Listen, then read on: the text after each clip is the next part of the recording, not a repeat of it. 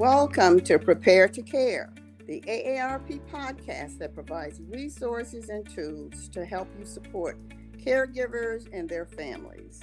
I am your host, Charlene Hunter James. The number of multi generational households has been growing for nearly four decades.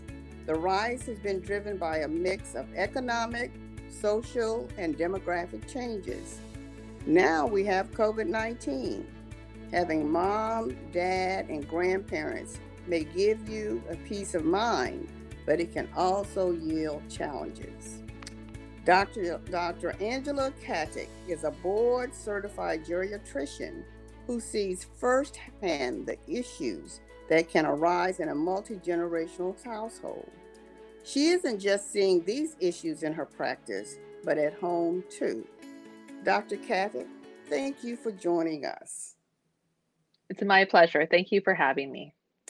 First off, you live in a multi generational household, sandwiched between older and younger family members. Tell us about that. So, we feel really blessed to live in a multi generational household. So, in our home, we have my husband and myself, along with our seven year old daughter. And then both sets of our parents live with us. So, um, my in laws who are in their 60s and my parents who are in our 70s. And this has been a long standing relationship since our daughter was born. We always wanted her to have a close relationship with her grandparents. My mm-hmm. husband and I are both only children, so we're very close yeah. to our parents.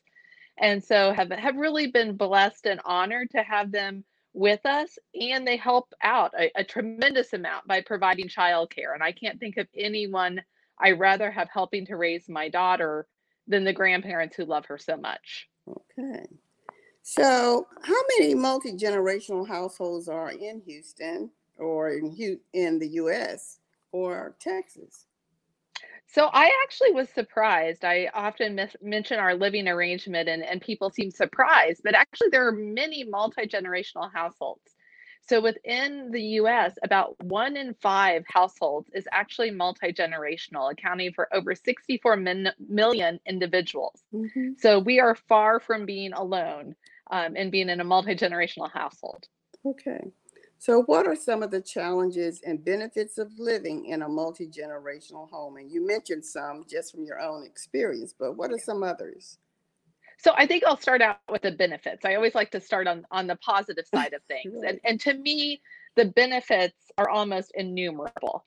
So, of course, just being together as a family and being able to care for each other. And that may be grandparents providing care for for grandchildren or even great grandchildren and it may be those of us in the middle providing care for the older generation. Mm-hmm. Um, I like to think we're all providing care for each yeah. other. You know, uh, of, of course, we're all there for each other. And I think that's a tremendous benefit. Simply having younger children growing up with these older generations, learning from their wisdom, that's learning right. from their stories, having that close family connection that used to be so common, but we've lost some of that as, as families mm-hmm. have scattered is, is a real benefit. And of course, as parents or grandparents are aging, being there to assist them with medical needs, to go with them to various medical appointments can be very beneficial. I think some of the challenges are, of course, things that are outside of COVID, carving out privacy within the home, deciding mm-hmm. how the mm-hmm. family will interact. Does everyone want to have dinner together every night, or are we only going to do that certain nights of the week? Just making sure that everyone's comfortable with that living arrangement. But as you can imagine, COVID has brought a whole new set of challenges as we try to navigate making sure we're not bringing infections home, mm. perhaps spreading infection between generations, especially as we recognize the vulnerability of our older adults with mm. COVID. So, families will differ on how they approach physical distancing at home.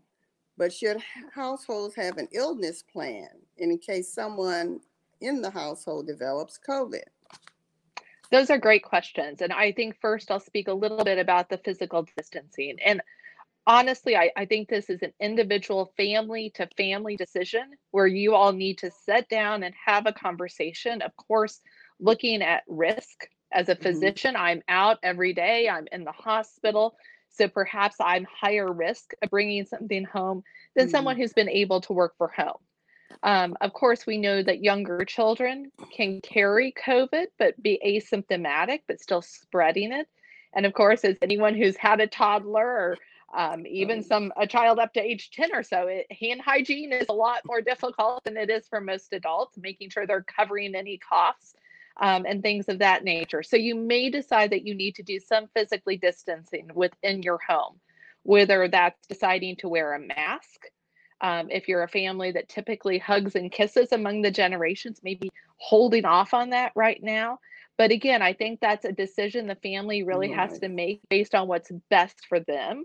Mm-hmm. I do think it's important to have an illness plan. You know, goodness forbid, we hope people aren't getting sick, but if that happens, having thought ahead to how we're going to isolate the individual who becomes ill within the home so that we do our best not to expose the entire family. We know from data from around the world and here in the US that the rate of infection within a household is very high. So, as much as we can do to get anyone who becomes sick to be isolated from the rest of the family as quickly as possible is very helpful. And then, even having had conversations um, with all the family members, but especially with older adults and perhaps providing their, um, including their medical providers about what they would want if they did become ill. Okay. So, is there one last tip that you would like to share for individuals that live in multi generational homes? I, I, think I'll share a couple tips if that's okay. Okay, that's number great. one you know enjoy it's it's a mm. wonderful opportunity to be in a multi-generational household and for some of the challenges that there are i wouldn't change that for anything i think though the other tip especially with covid is to keep these open lines of communication make sure that we're recognizing who in the household may be higher risk and we're taking steps that everyone feels comfortable with to try to minimize that risk as much as possible while not, of course, isolating or alienating anybody in the family. Okay. Well, thank you for joining us, Dr. Catic. Um, your information has really been valuable, and we thank you. So we hope that you stay safe and be well. Thank you so much. Take care. We encourage you to follow To Prepare to Care podcast on iTunes, SoundCloud, or at www.aarp.org slash Houston PTC. Thanks for listening. And as always, thanks for caring.